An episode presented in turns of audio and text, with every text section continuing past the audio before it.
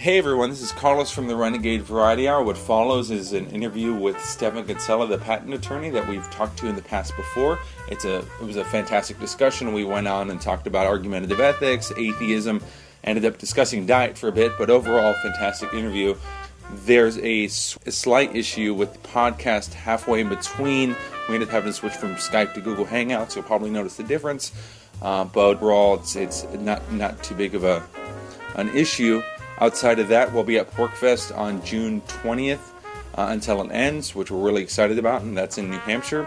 Also, the RenegadeVarietyHour.com is now up, so go ahead and check out the page. Uh, it also has the Facebook page connected to that, which you guys should like, and YouTube episodes and podcasts and everything else are up there now. So definitely check it out. We have a few different articles that I've been writing, and Taryn will be writing in the future. So uh, that'll be it. Enjoy.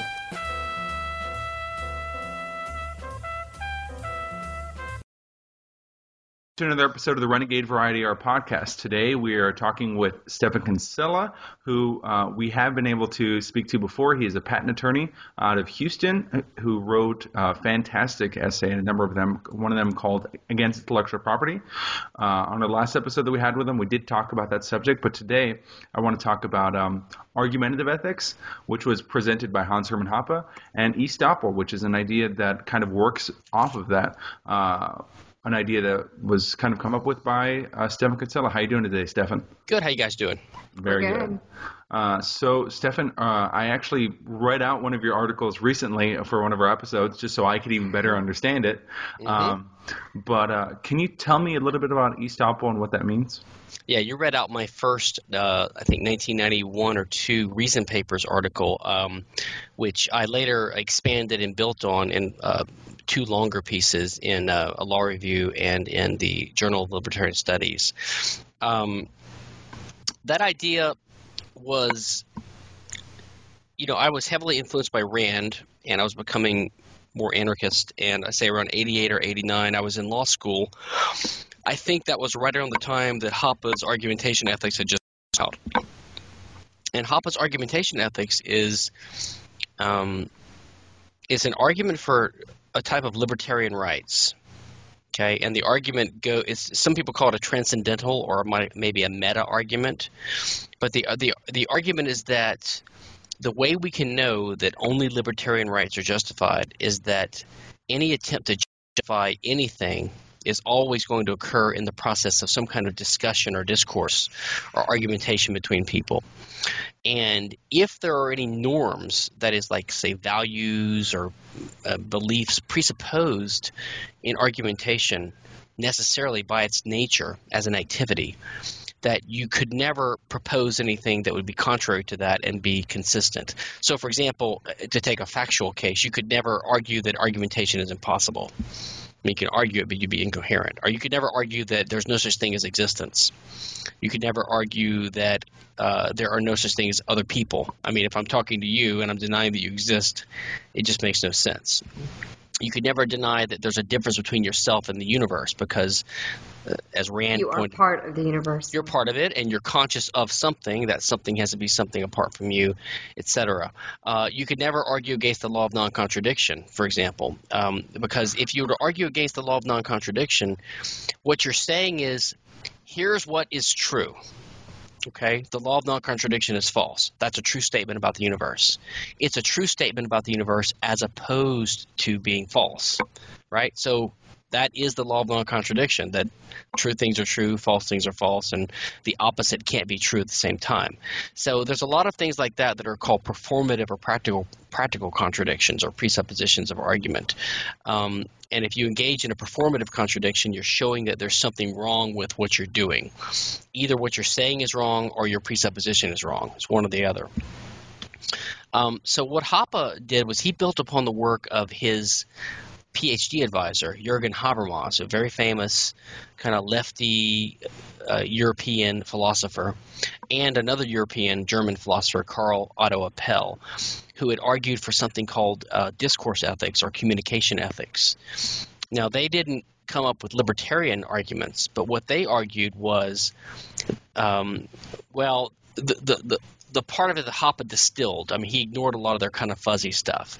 But basically, they said that when you engage in communication, there are certain norms presupposed by all the people that participate in it.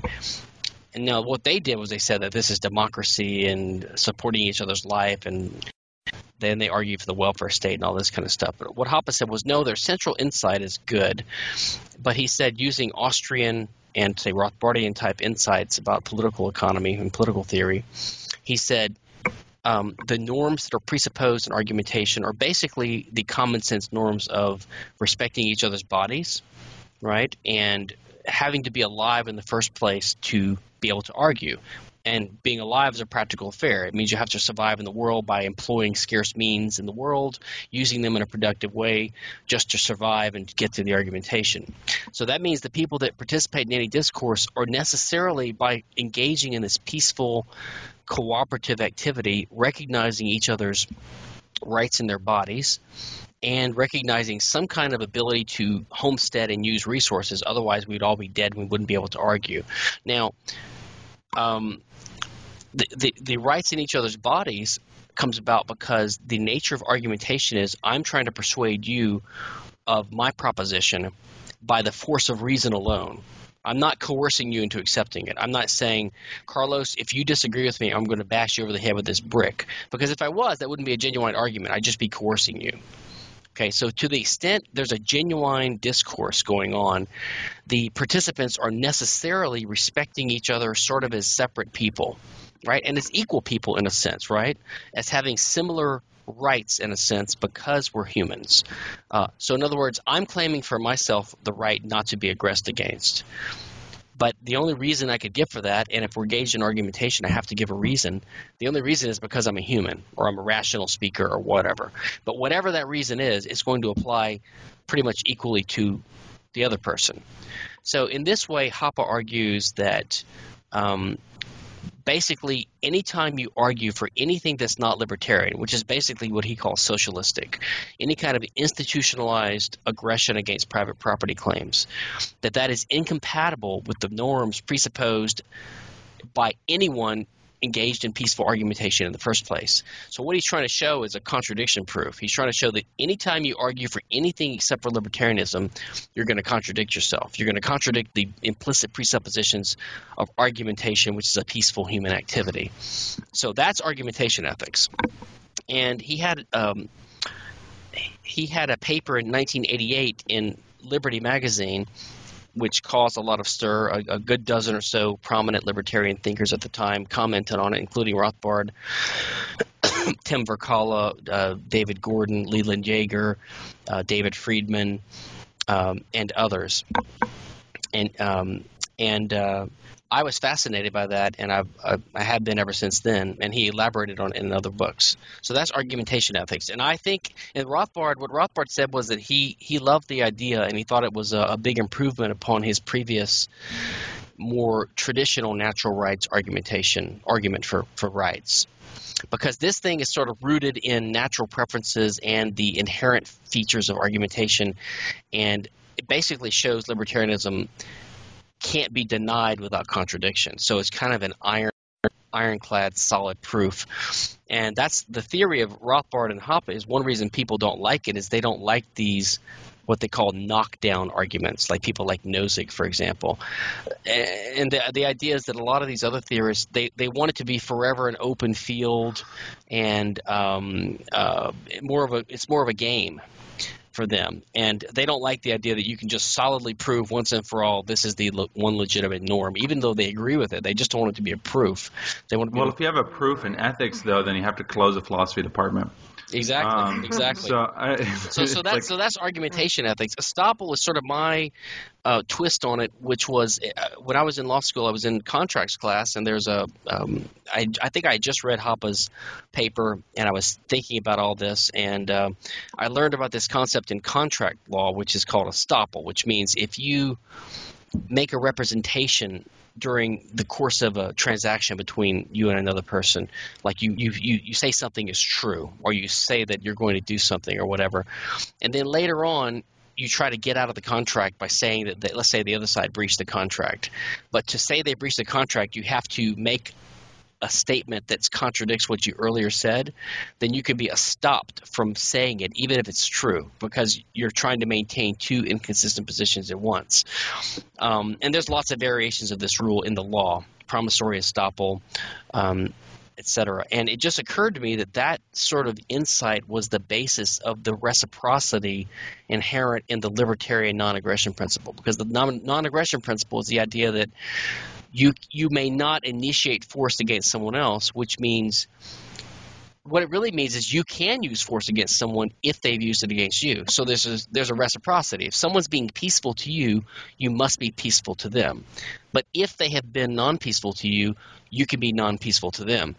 And I thought to myself, well, the reason is because the guy that has breached the rules of peace, that has tried to invade my body or my property with force, the reason it's legitimate for me to retaliate, right, or to defend myself with force is because he has no complaint because he, he would be stopped from complaining because he'd be taking an inconsistent position. He would be arguing that um, you don't have the right to hurt my body, although I just performed the action of hurting your body which meant that he did believe it was okay to hurt other people's bodies. So he's taking two inconsistent positions. He's got to choose if he wants to maintain consistency. So that's the basic idea of estoppel. And then I spin it out in this longer article into property theory and punishment and pr- the por- proportionality principle and a, a, whole bunch of libertarian implications like fraud and threats and uh, things like that.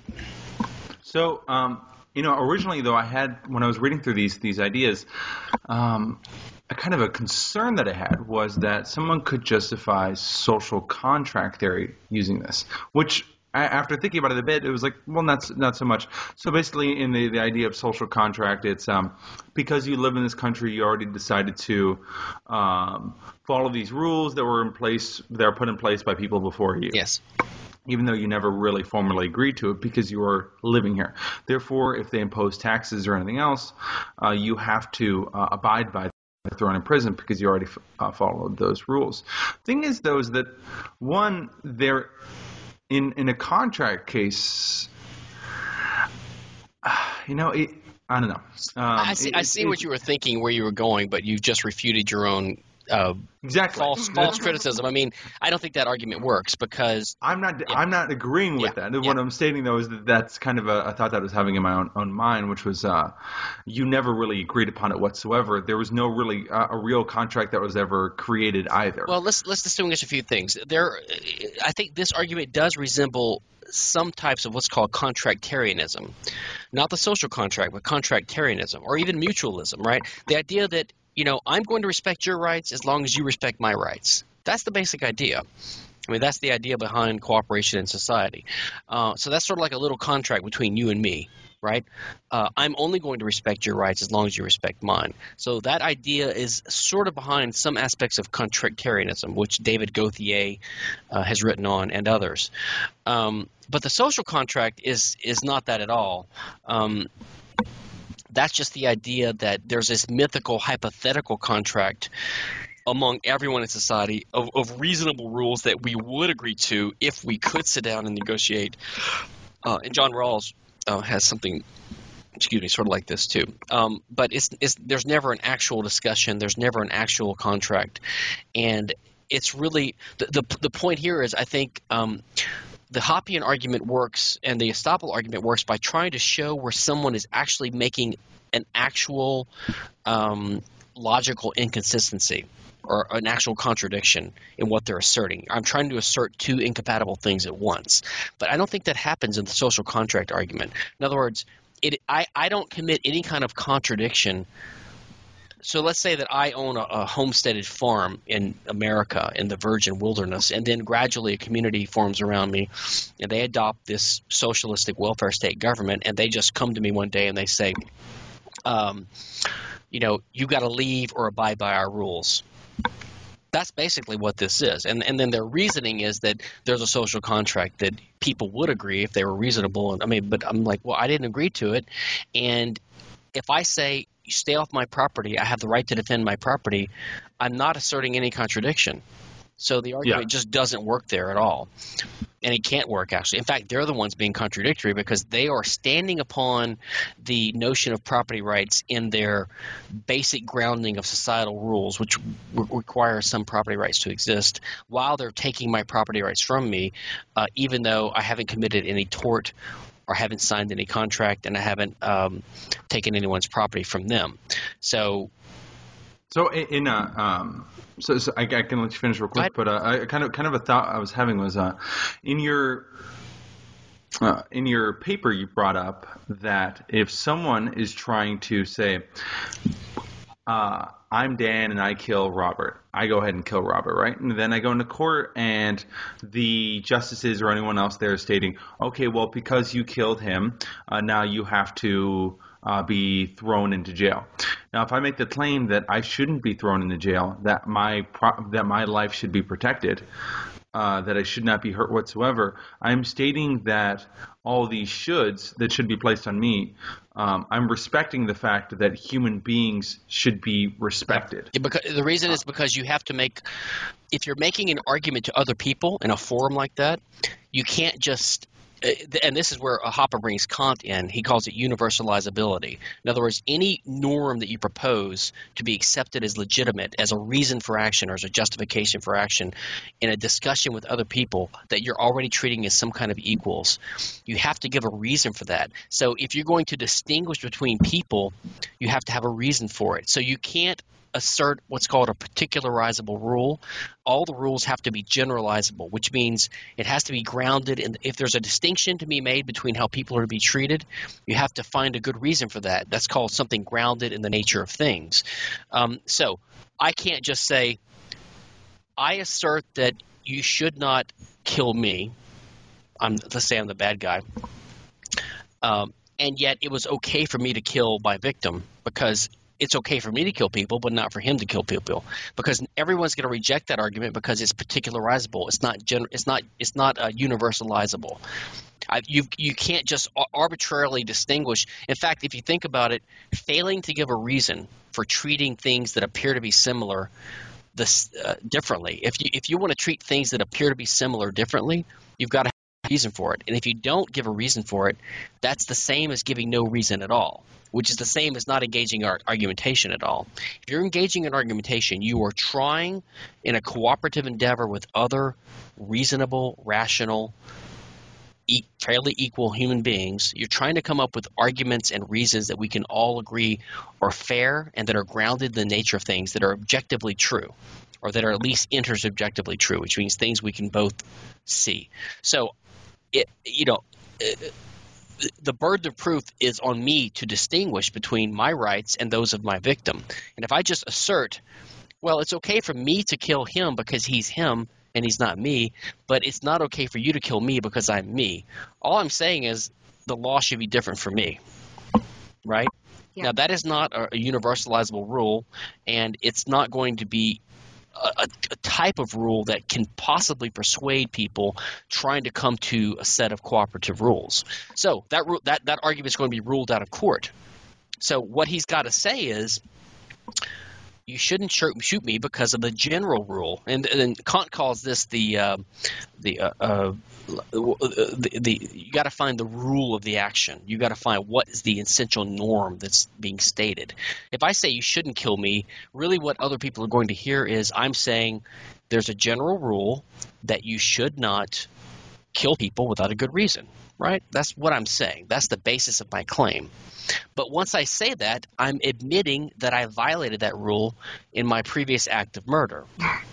Now, then we can argue about, we can disagree maybe about what does that mean? What what are the consequences of that? Once I admit that I'm guilty, or once it's established that I'm guilty.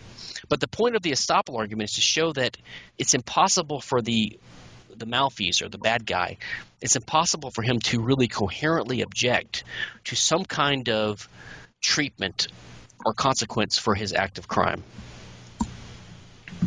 Yeah, I'm going to backtrack a little bit, actually, what you explained in regards to logical inconsistencies and how people get really annoyed by this, right? Like, you don't want a philosophical arg- argument that just stops everything and stops the discussion. Um, it reminds me a lot of theological non cognitivism. And I'm kind of hopping on the train here, but theological non-cognitivism sort of asserts that that's my cat. sort of.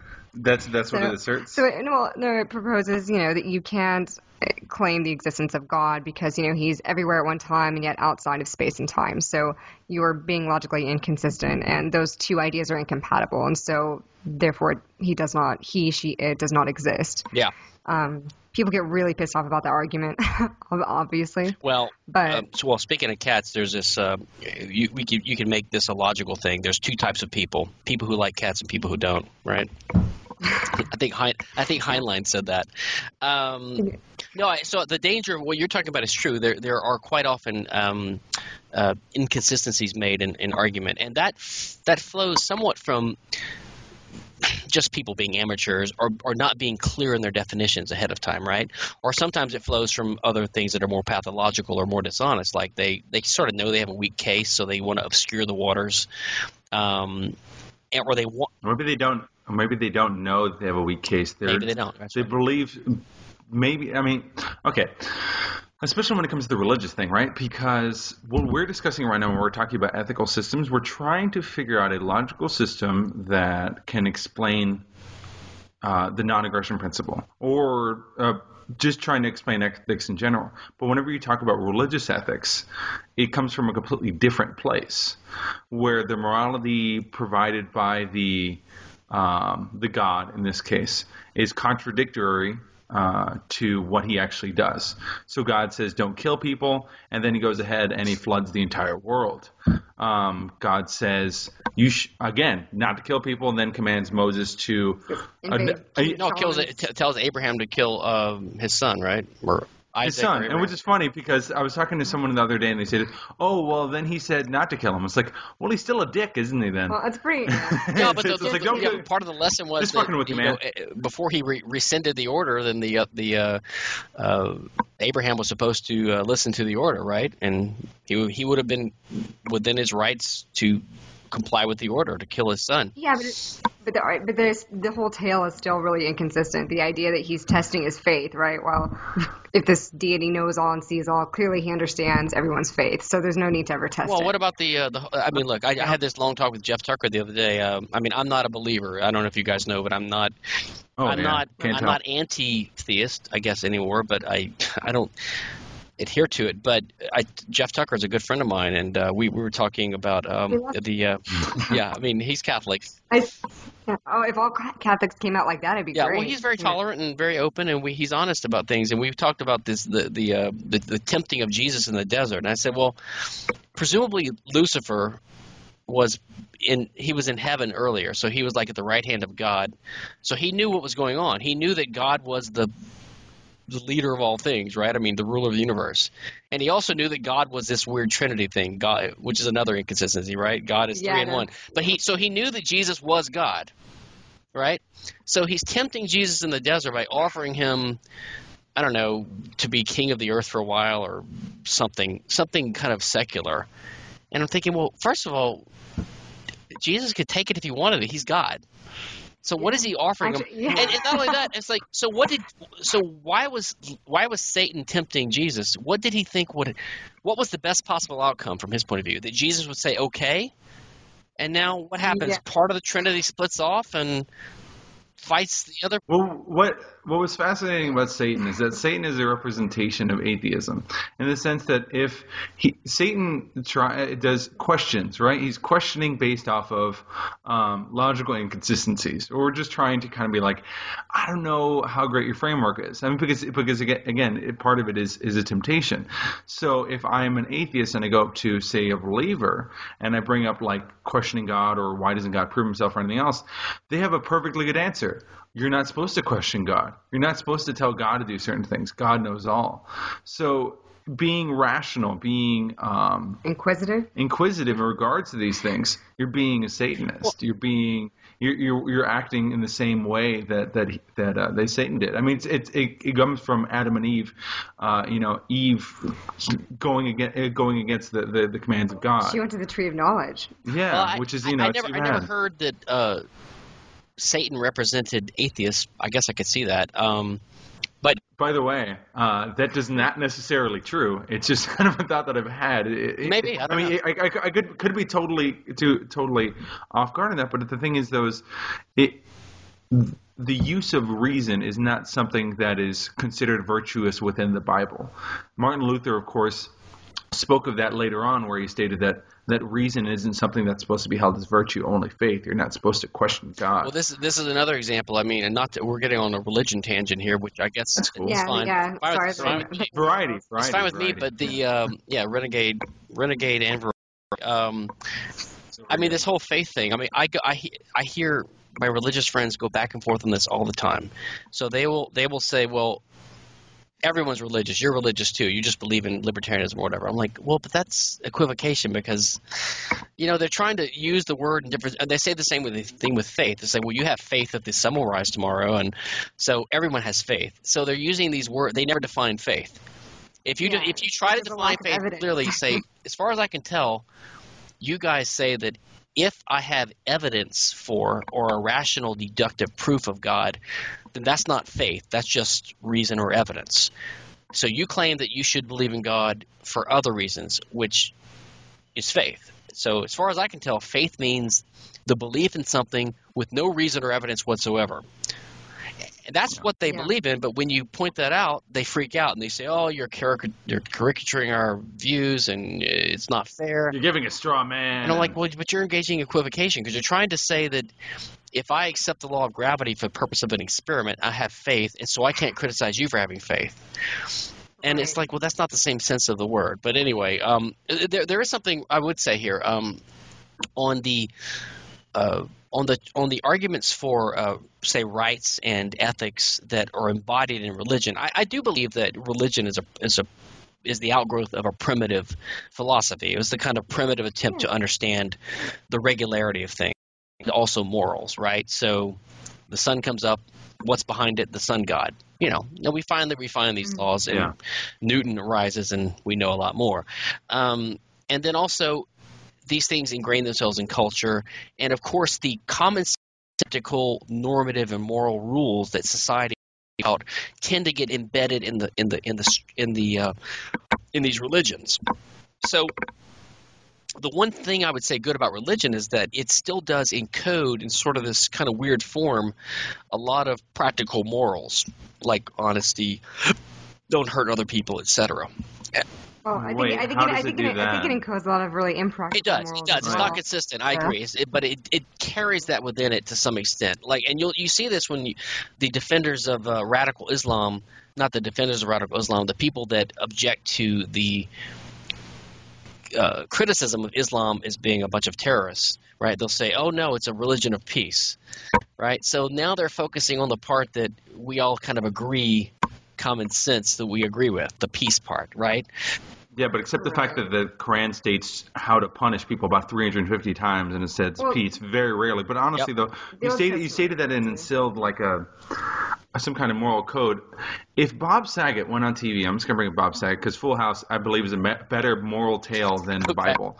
Um, he never told the Olsen twins to, you know, he never tried to kill one of the Olsen twins or um, or set people ablaze for questioning him or any of those other things. Uh, if Bob Saget went on TV and said uh, you should rape these people or you should hold these people as slaves or you should kill these people, and then he followed up with, oh, and be good. You'd go, well, that guy's just fucking crazy, and we shouldn't really True. hold any True. of the things that he's stating as being rational or valid. But we do it whenever it's really old, right? So we look at a book that's old and we go, okay, we'll give it some validity, even though it's incredibly Stone Age and disgusting. And of course, Christians will uh, state, well, it's contextual; it has to do with the time. It, it was it, it was a product of the time. Well, guess what? The time, according to God, has been billions of years. Okay, if you think about the universe, it's billions of years old. There's multiple No, solar no, no, no. The, systems, the multiple universe is eight, eight, m- 6,000 multiverses. years old. What are you talking about? I was about? gonna say, according to God, yeah, six Well, no, thousand. it- of course, right? So it's so it's this large, encompassing thing that is absolutely beautiful and magnificent, where stars have exploded to be able to create us. But for some reason, God's up there going, "Don't masturbate," and God's following the ridiculous customs of the time, like uh, don't eat shellfish, uh, kill a pigeon. Whenever a woman menstruates. I mean, this is all I never heard crazy that one. rabbinical That one sounds like a crazy law that they passed in Yeah. Massachusetts or something. Just yeah, just, yeah, it's just read around Exodus, Leviticus, and you'll find some interesting stuff in there in terms of. Well, I mean, if Yeah, you believe that there's a God who was up there before time, whatever that means, I still don't know what that even means before time, and he was, I guess he was bored, so he created the universe to have a bunch of plaything, quasi sentient beings that would worship him. That's a type of insane meta meta masturbation that's even worse than you know. I mean, You didn't do what I said to do. yeah, it's like a universal porno or something, right? Yeah, Yeah, and it it was- and uh, speaking of porn, anyway, uh, I, I won't go into that subject in a little bit here, but uh, no, um, it's just all the characteristics of We're all God. going to hell, by the way. I mean, we we just doomed ourselves to hell. Or, or well, Man, this is none of the change- competitive you stuff I did in Yeah, college. you change it to the vocabulary and you say Hades, and Okay. you know, okay. yeah, same difference. That's where we're going. but uh, but the thing is, though, is, is that all the characteristics of God, whether it being timeless, whether it being uh, like infinitely uh, infinite knowledge, uh, infinite length, all these things are all meaningless terms. They're meaningless jargon, and the the contradictions held within the biblical God are massive. Whether it be that He's just and good all the time, that He's basically uh, all knowing and never changing, which means that He cannot have emotions. Then why is He pissed off whenever He decides to flood the entire world? But not only that, and as Um, Mises points out, if if there was an unchangeable, if there was an omnipotent, omniscient God, he couldn't act because acting re- yeah, implies that you're un, un, unsatisfied with the current state of affairs. But God, if he's perfect, would never have an unsatisfied state of affairs because that would imply he had been imperfect in letting it get to that point. Furthermore, acting requires scarce means, and to God, if he's omnipotent, there's no scarce means. So literally, God could never act according Yeah. to uh, uh, what really sucks is that when you bring up this logic stuff, it generally doesn't work no, it very doesn't. well. They just when say it comes no, to, they I say, believe no, no, peak- that's human action. God's outside of lo- the rules of logic. I'm like, oh, Yeah, and then, then, I, well, I guess why the hell are we talking about the existence of God if it has nothing to do with logic whatsoever? It's an emotional thing, right? Though, because saying- because you don't be, mm-hmm. you don't go to God or you don't start believing in God due to logical reasons unless it's some kind of like weird deist thing where you fall into it for a second and go, well, there had to have been something that started Yeah, yeah. everything. I was gonna say well, then kind who of- started God? I respect the yeah, that's deist not that's not argument more completely unreasonable. I agree. That is sort of a reasonable, kind of uncertain fallback position. I'm not sure. It seems like It's still like Yeah. it's still like oh well then who Yeah. created God? Yeah. Oh I, I don't because God is infinite. Well, so is Donkey Kong, um, or so is other terms that I can just throw out. Well, actually, if you think about it, the, the original further was it the. I don't know the Greek idea about his turtles all the way down. That actually makes more sense because at least they accepted the infinite regress, right? his turtles all the way down. It's just some uh, because no one really believes that his turtles all the way down. So you're kind of admitting that we can't figure it out, and we're just going to accept reality as it is.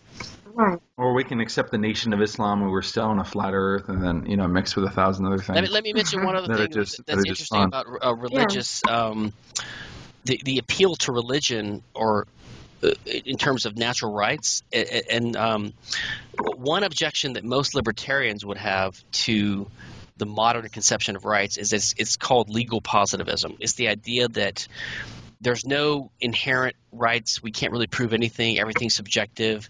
And the only way we can know for sure what rights we have is what the Supreme Court says, basically, or what the government says. So the modern conception of rights is positivistic, we say, legal legal positivistic.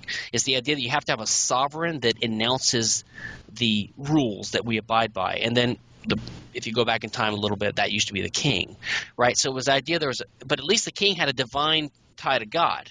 But Yeah. so one good thing about libertarians is that they reject the idea that there are no immutable standards or no principles.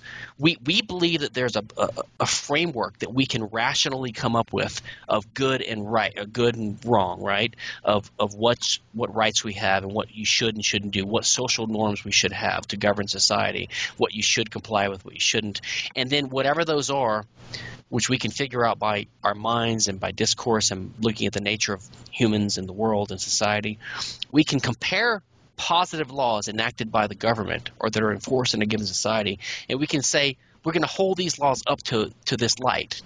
So I can admit that there's a law against um, smoking marijuana in Texas right now. I can admit there's a law against evading my income taxes, okay? And then I can hold it up to what I would call libertarian rights, or you could some people call it natural rights, and I could say it's wanting. It doesn't it doesn't match that. That's why it's unjust, and that's what you and I would say when we criticize a law. We say this law, yeah, it is a law, and it's wrong. It's wrong because it doesn't comply with our natural rights. Okay, so that's the kind of rational approach where you don't have any hesitation about admitting that something is a law. See, a lot of libertarians are stuck in this legal positivism mentality where they get nervous if you separate the nature of law from some sovereign. Because, so for example, Right, that's yeah. these income tax nuts. They just refuse to admit that it's illegal to evade income tax. They come up with all these crazy arguments why there's nothing in the tax code that shows you should do this or whatever. And it's like I think they're wrong as a legal matter, but even if they're right, that's not the point. Even if there was something in the tax code that said you shouldn't um, uh, evade income tax, there's It doesn't justify. yeah, there's nothing wrong with admitting that it's a law, but then condemning it as the bad law. But you can only condemn positive law as a bad law or an unjust law if you Okay, That's so okay. everyone can tell right now, um, we have now switched to Google Hangout because Skype sucks, and uh, a number of others ridiculous things. Now, I'm on, I'm, in, I'm on a different computer in a different room on a different microphone. I, I think I'm gonna just leave it as like somehow out of nowhere, just stitched all perfectly together. Go on with the renegade variety. Yeah, because we're and you guys, renegades. and you guys switched places too. Yes, yes, we did do that on top of everything. so we just Um, I- so I, I, in the meantime, I listened to the end of our talk, so I knew where I was. So what I was trying to get at was um, this subtle point. And by the way, you guys are getting the really uh, deep stuff here, which is commendable. So that's fine. Um, the um, and it's hard to do this without time to get into it. Um, I, I was just trying to make the point that there is a con- there is a there there is a problem that I see with the traditional religious based arguments for natural rights. Not that I disagree with their basic principles. Let's just say you're um, you're libertarian natural rights people, because what they would agree with you and I, I would think they would agree that that we don't need the government to legislate law, or that the government's not the source of law. They they they say the source of law is in the fabric of the universe, or even commands from God. Now, I'm not too opposed to that, but I think that commits basically the same fallacy that the more mainstream legal positivists make. The legal positivists believe that the government has to be the one that uh, le- legislates what law is because there's no other natural source for it. Although they're inconsistent because when they criticize a Supreme Court ruling for being immoral, they're kind of they're kind of uh, resorting to some kind of higher law standard, but they never want to specify where it comes from. Um, so, and so the so the uh, the nat- the traditional natural rights or natural law types would uh, say that uh, that the, the, a, a mere earthly you know legislature is not the source of law. It's a source of law, but it could be unjust law or just law. But the source of the law that it has to comply to comes from some higher law. My view is that if you even if you believe that, you're making the same error because you think you're thinking of law as something that has a source. Like some lawgiver can give the law. So, for example, I don't believe that even if there were a God, I don't think he could let he could decree tomorrow that murder is right. I mean, he could, but that would just mean he's an evil God. So he's subject to a standard of goodness and rightness outside of himself, right? So that's the real standard of goodness and rightness. It's something to do with human interaction, logic, reason, consistency, um, but it's not what someone decrees. So there's no source. So my only point, which we took a long time to get to, is that I see an aspect of positivism or legal positivism even in the natural rights and natural law arguments, um, where you have to refer to some given body of rules or law to figure out what is right and wrong. yeah. Right. And so that was something that I found peculiar when I was looking in the Austrian School of Economics was the amount of Catholics that were there, which surprised me. One because I think Catholicism or the Vatican uh, as being its own kind of state, um, you can't have you can't I mean, I guess you could have Catholicism without the Pope, but it's certainly not Catholicism that anyone else would recognize. Um, and also, I don't see how you could look at the Bible and then go, obviously, the non aggression principle makes sense. Obviously, libertarianism makes sense. We shouldn't have a tyrannical leader. It, it, it just, and when, when you're a Christian, make moral arguments against certain actions used by the government, it doesn't hold a lot of weight to me. And I don't think it holds of weight to many atheists that I know who are massive liberal status. Um, I, you know, as much as I am surprised that many in the Austrian school are Catholic, I'm also very, very surprised in the amount of atheists who worship the state who well yeah yeah that, that's actually more twice. to me to, to me that's more surprising. I mean yeah. I'm not surprised in general. People compartmentalize and i'm not a randian who believes that you have to know everything to know one thing. Um, you know rand would say you can't be a good capitalist as she called it which was her word for libertarian unless you accept the other three basic tenets of her philosophy right? Her epistemology and her her metaphysics and her ethics. Um, I mean, I think you can be a perfectly good libertarian as long as you adhere to the non-aggression principle. It's not that hard.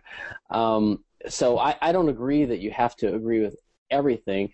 And like I say, being an atheist or a, secularist is no guarantee of being more liberal in our sense. In fact, I think if I had to guess, I mean, I'm not surprised that more of the. I mean, Mises was Jewish. I mean, I, I mean, that's not a surprise, right? I mean, Judaism is is as uh, atavistic as Christianity is, if if worse. I don't know.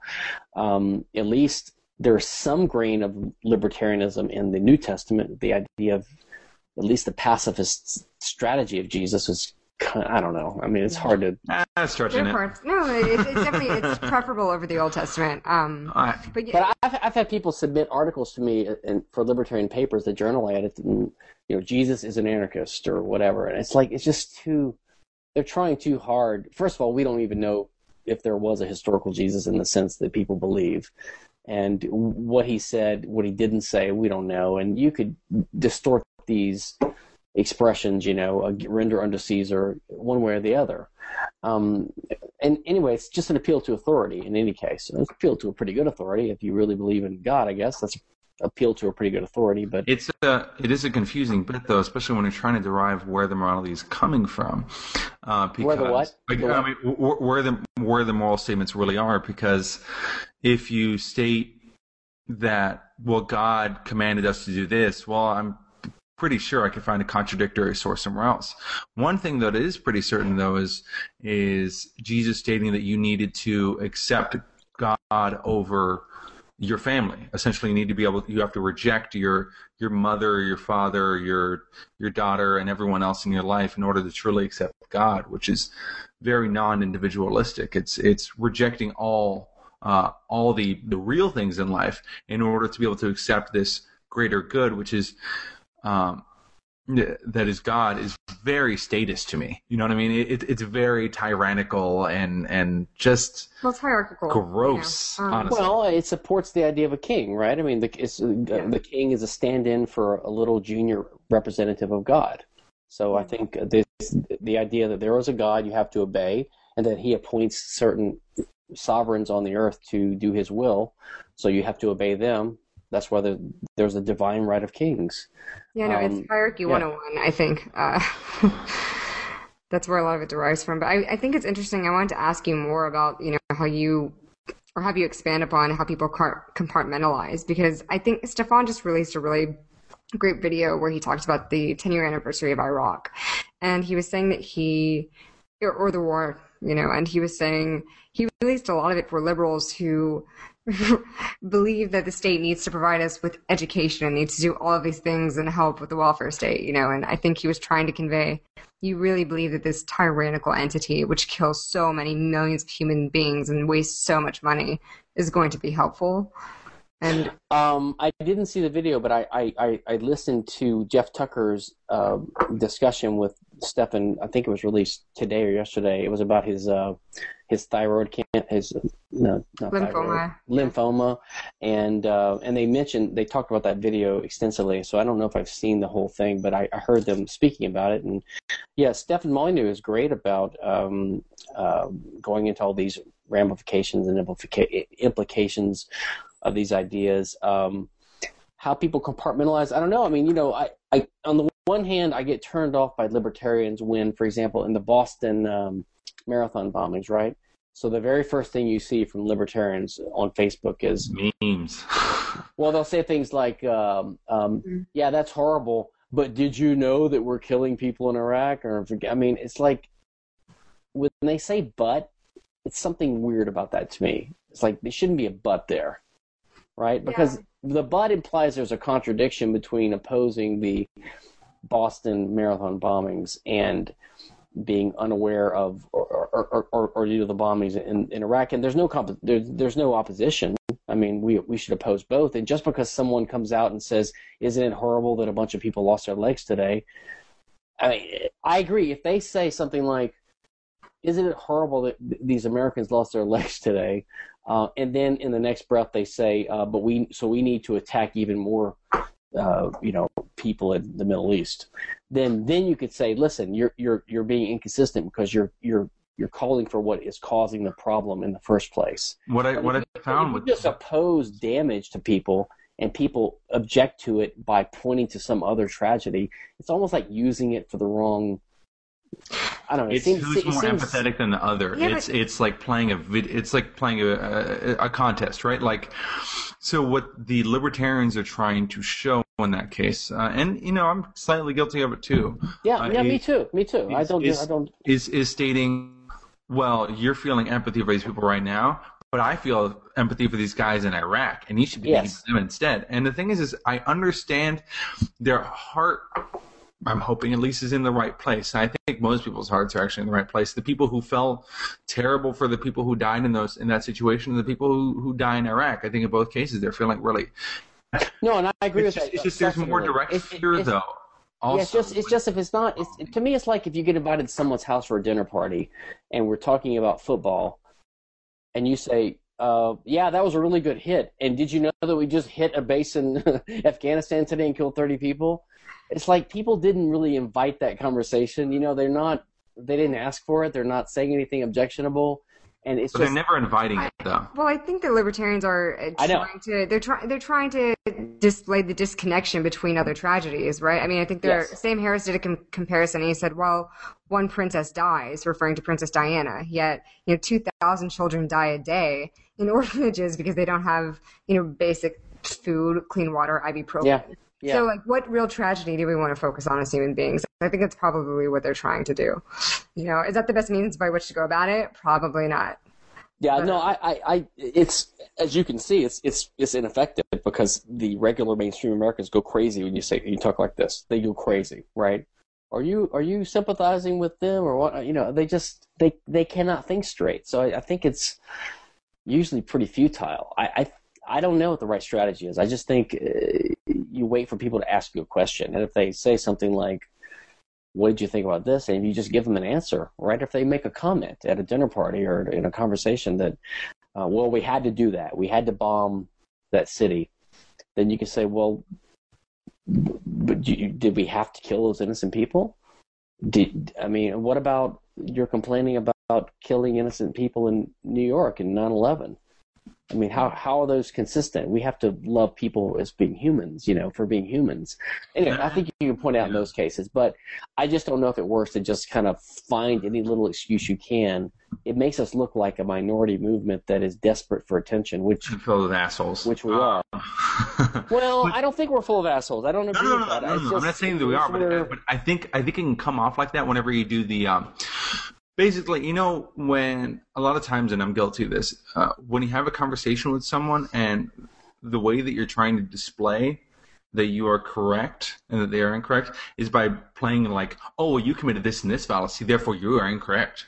Like this kind of topper type thing, rather than having an empathetic discussion. well, I and think I a lot of times that can get lost. well, this goes back to argumentation ethics. The, the, the argumentation ethics idea is is based upon the realization that the fundamental purpose of any interchange of ideas is for people to try to learn from each other or to each other. Like I want to learn from you, or I want to persuade you of something in a rational way, right? But for me to try to argue something to you in an open minded way, I have to be willing to take the chance that you might come back to me with something that shows that I was wrong. So there's sort of an open mindedness aspect to any kind of, you know, interchange like this, right?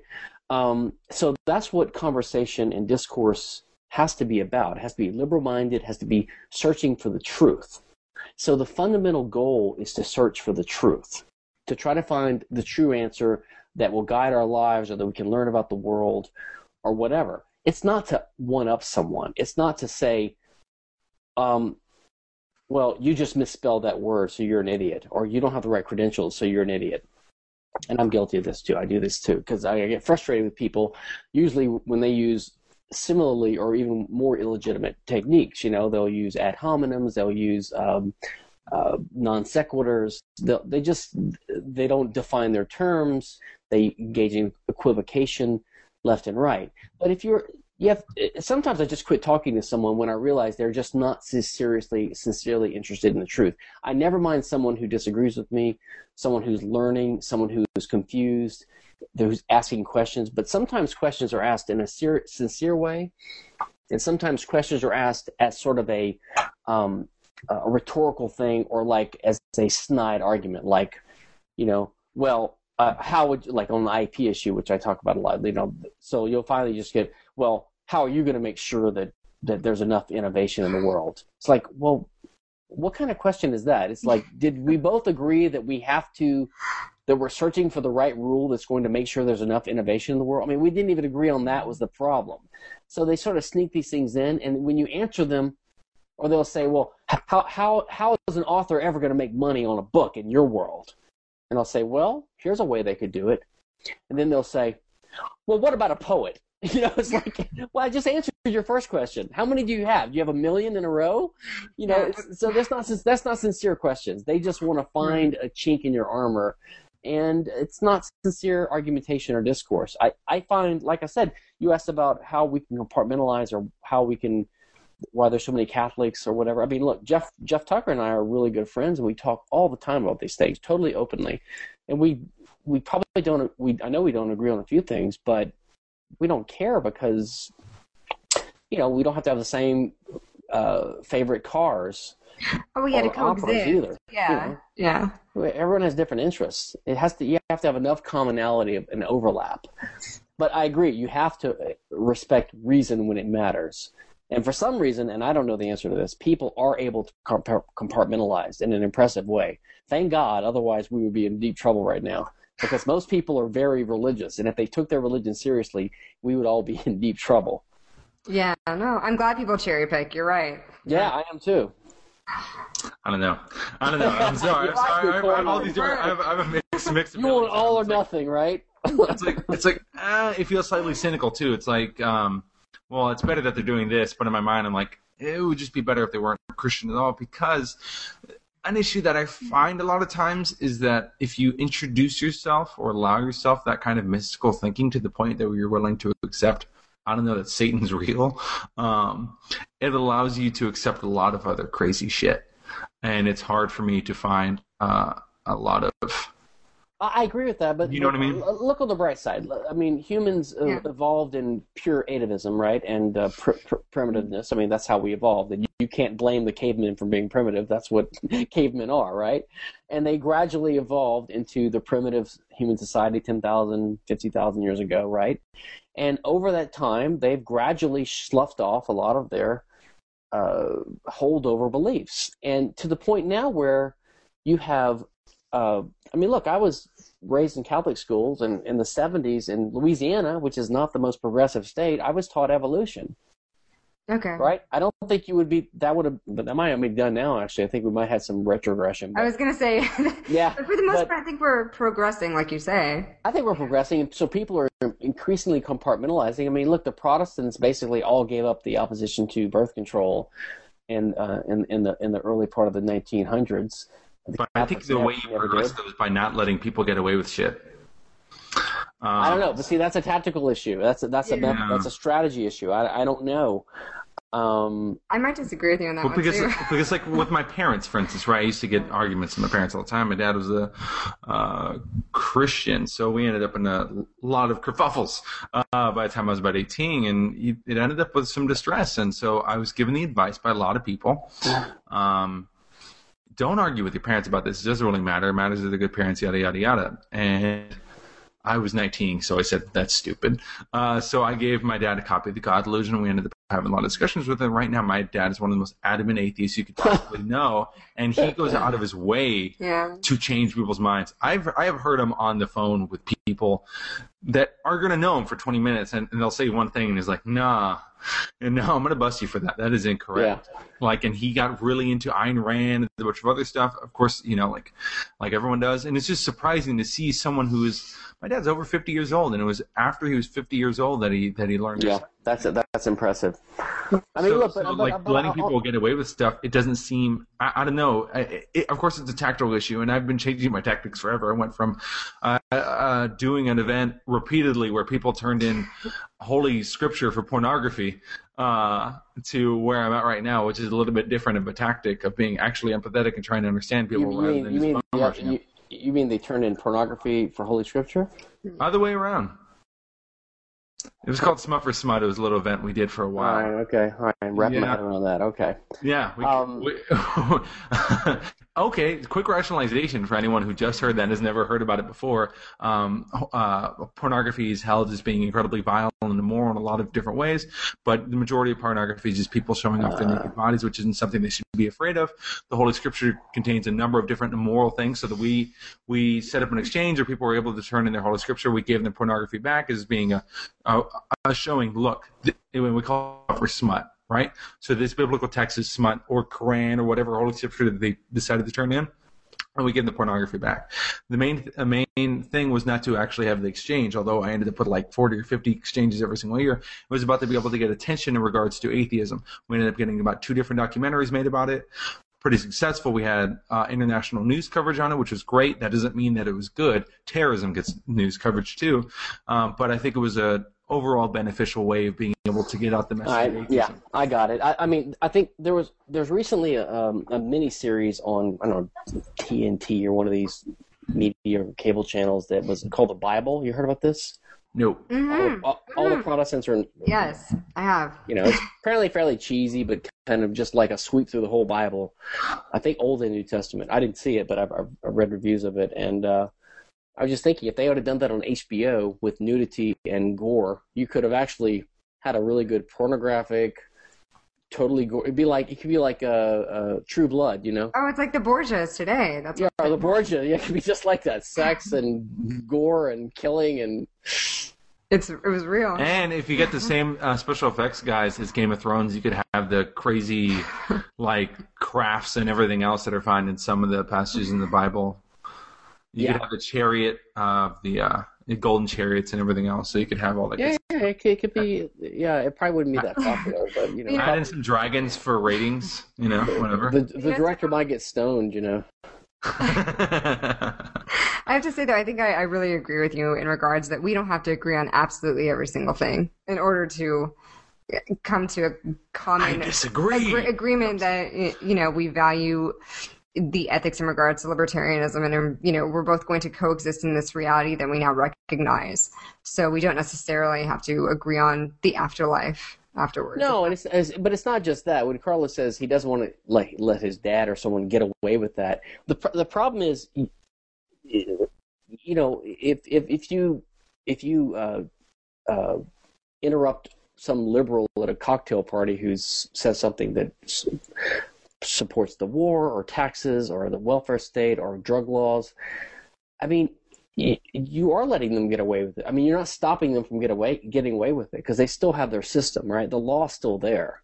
So, I mean, I understand the psychic pleasure in just smashing them when you get a chance, but you're not you're not undoing the law by doing that, so- yeah right? Well, the So- ideas have to change, though. I mean, I- either I way, agree. you can't I really agree. get rid of the law, so you I have to be able to argue in some way. Right, Or else so- we're just but- hopeless.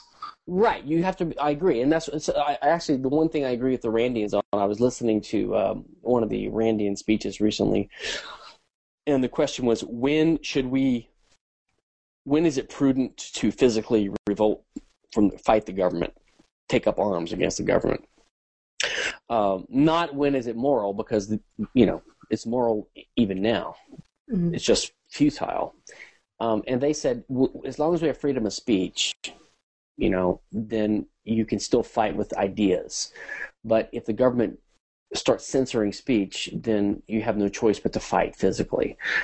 And that's kind of analogous to Mises' comment about he said, What's what's the hallmark of a free society or a free economy, free market? He said is if they have a functioning stock market. You know, so there's these kind of litmus test things you can use to determine if we've gone too far. The problem is they kind of gradually ratchet up, right? So we all think that we have free speech. Well, we don't think it, but you know, most Americans think we have freedom of speech. I mean, if you just think about the harm done to freedom of speech just by anti-discrimination law, right, or, or affirmative action law, there are just so many things people are afraid to say in the workplace because it can hurt their careers or they can get a lawsuit. Uh, there are things like this, and patenting, copyright, and even trademark cause censorship all the time. The the, the SOPA, PIPA, uh, child pornography laws, terrorism laws. So there is a huge, what we call chilling effect on free speech, even now in this country. Um, so do we have free speech still? I mean, I suppose you don't have to use a VPN to go to Facebook yet, like you do in China. So I guess you could say we essentially have free speech still. So I don't know. I, I don't know. So I agree with you though. That it's important to have free speech so we can communicate ideas. But I don't claim to know the answer. I, I, I know that people that have sort of persuaded me a little bit. Some of the writings of uh, Albert J. Nock and Leonard Read, who've argued that the best way to improve society is to improve yourself. And then, if you're an excellent person, by the power of attraction, other people will come to you and start asking you, and then you can answer the questions and then you'll have some credibility because you're a successful businessman or you're a quiet, calm person with a good life. You've thought about these things. But if you just go berating people all the time, I'm not saying you're doing that, although I have in, my, in the past. I'm just saying I don't know if that's the way to do it. I mean, they, they're just going to think of you as a bore. You know, right. they're going to start I, writing it, you it's off. It's going to depend. It's going to depend on the person too. I mean, you know, there's going to be the subjective thing of yes I mean, and your relationship with that individual. So if yes, close friend, you're presenting these ideas in an excited way. It, the the I think something that occurs though with people who just learn about a new idea um, is you have to hear about this. And then you just yeah. kind of throw every single thing at them yeah. as quickly yeah. as you can. And then not realizing that you've stepped on like 60 different things that you're not supposed to touch on. You're being a poor salesman. Poor salesman. So a lot well, of they're, they're, they're they're not a passionate obsessive freak about it yet. And you you are totally right? excited. Yeah. And they're just not looking for 17 or 160 books to read. Oh yeah. You know, they, they might be amenable to one short article you know or something yeah, there's always that. Uh, the, what is it when you're when you're talking to another person? A lot of libertarians do this. Go like, well, if you just read, oh, okay, right, we're cool. you um, never stop, right? It's like this, okay. oh, then this, and then. If you just read, and it doesn't really matter anyway. Yeah. But so, like, if you just read uh, uh, the Depression by uh, Murray Rothbard, it's like, oh, if you just take out, I don't know, ten hours of your time to read yeah, 400 pages. Well, I know, but that's the point. Is if if you're talking to someone who's 27 or 43 years old and they've never done it yet, I mean, your dad may be an exception. I mean, it's most people yeah. if they haven't done it yet, they're not the type of person who is interested in reading academic tomes and sustained, written, rational, coherent, structured arguments. You know, they just that's not what they do. They want to curl up in the bathtub and read a read a read a Jane Austen novel or something. Or you know, I knew you were going to yeah, Jane Austen yeah. there. Yeah, you know that's that's the, uh, the, what do you call that? The the the, the law, right? Uh, no, that's the yeah. Hitler thing. Uh, I don't even know I should jump into that. um, no, there is uh, there is there is that. And it's also the, the salability thing. It's not about being cynical as much as it is is going towards a God, certain God, kind of Godwin's law. Godwin's law is that in any conversation, eventually Hitler will get mentioned. Or Jane Austen. Uh, I was making a Jane. I was trying to make a Jane yeah. Austen version. It's true. No, it's, I think Jane Austen. Whenever Jane people Austen, are talking way, so. talking about the populace in a derogatory way, Jane Austen almost always gets mentioned. Um, oh, oh, she she's like lowbrow now. Yeah. Oh, I don't know. No, I'm just saying. Uh, Well, I was reading Marcel it's, Proust it's about, today, of It's about you know. selling to the individual, though. So, like, when I talk about, say, the paleo diet, I'm not going to go into every single part about why gluten's bad for you. Just you just kind of give them the the first little spiel, like, hey, this is the way that people used to eat. There might be some benefits to this. We might have evolved to eat this way, but I'm not going to like this two hour long thing about why it's wrong. Now, my friends, of course, from a year ago will tell you that I will do exactly that, and I'm selling it incorrectly. Yeah, any, I think anyone does that. Like when you get onto a new diet or a new workout phase or a new thing in your life, then you're so excited. And I think that's actually endearing. It's cute in a way. It's good. I'm not cute. I don't want to diminish it. It's good. It's understandable, right? I mean, I've done that many times in my life. Um, but I think what they're missing here is the opportunity to write a book on the, the paleo sex habits. You know, They have. You sh- oh, there's They there's cave, have- caveman sexual techniques or whatever. It's called uh, Dawn of well, Sex at Dawn. Sex at Dawn. That guy is fascinating as so. Uh, Chris Ryan, PhD. Uh, you check him out on Twitter too. He's, What I want to know is how far back do you trace this? Because if you believe in evolution, which uh, probably most of the people that are paleo dieters do not, um, what? Well, actually, most of them do. No, yeah. I would assume. Well, I guess they have to, but I would imagine Yeah. they're mostly these kind of weird homeschooler Christian types. But that's probably a prejudice. But it's mine. based on what your I'm- ancestors I'm- ate. So I'm going to All right. suggest right now that you uh, that is a stereotype that you do have incorrect. There, there are I, I admit that I could be wrong. yeah. I'm But, but my actually. point I- is, uh, how far deep that do you take community. this? In, in a, I mean, we evolved from fishes eventually, so maybe we should eat krill. I mean, maybe we should be eating seaweed and krill. I mean, I don't know how far back you take this. Uh, Well, that's that's that's also building up a straw man. The idea more is just like, look, um, before uh, it was rather recently. If you take a, if you like look on a football field, right, as far as human evolution is concerned, or at least until last two hundred thousand years, as far as whenever we decided to bring in grain production into Right. our our diets, that's about an inch worth of the football field. Um, so maybe our diets don't do very well on that. Now that's first how you look at it, and then you go, okay, now let's look at the science. Let's see how gluten reacts to the immune function and, and see if it causes an autoimmunity disorder, which it turns out it does. Let's see what uh, throwing in a high dose of fructose happens. Let's see how all these other different things relay and have to do with your own body. So I think some of it got cocked up when people were just going like, we got to eat like a caveman, because of course many of the animals that were around back then aren't around now, but more it's let's look at this from an evolutionary perspective as to whether or not it's a good idea to eat Gogurt.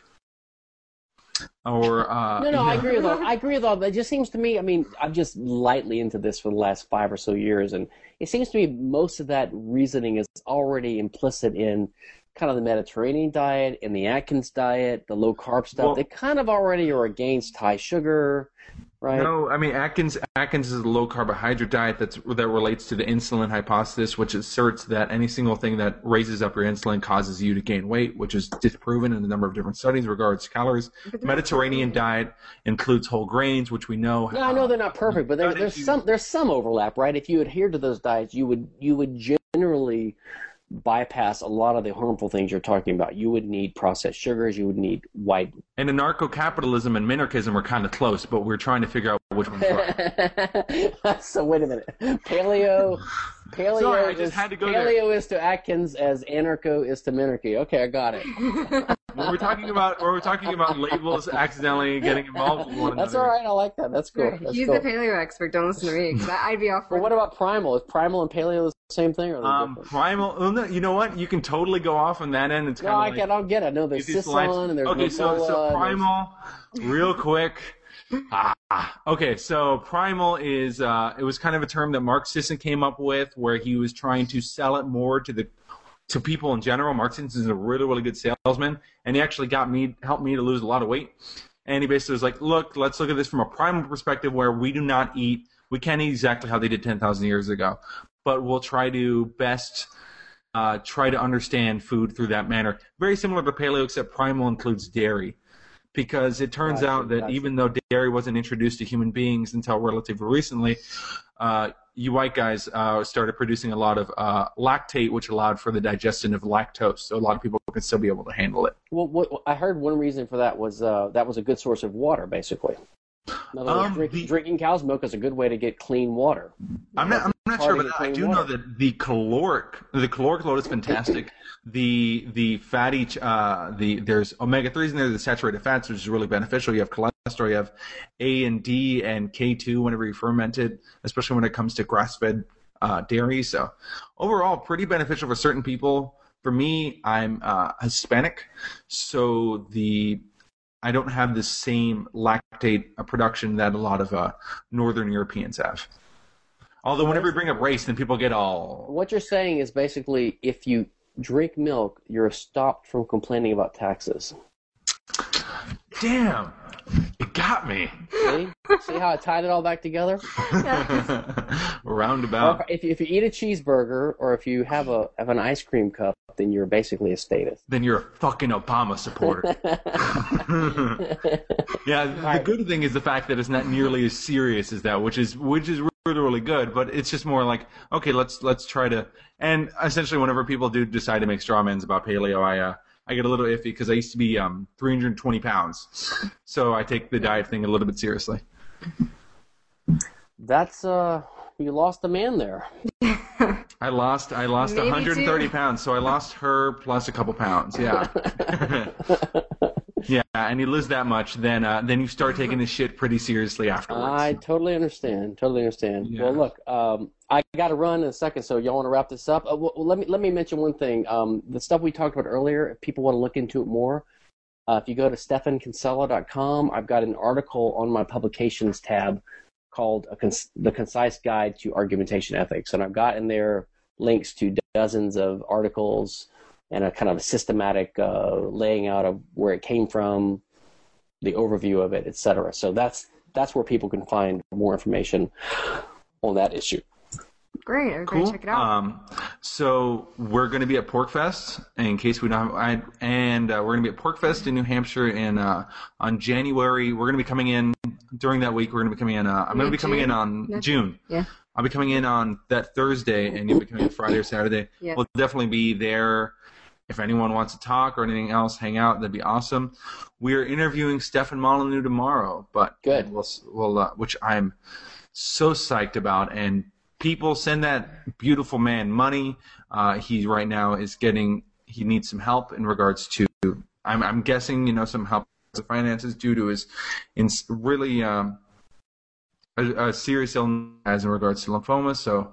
Um, reach out and do what you can in order to help out there. Check out Steph at any time because man, that guy's brilliant. And um, so if you're a fan of Free else? Domain Radio and want to keep it going and keep him alive, then don't.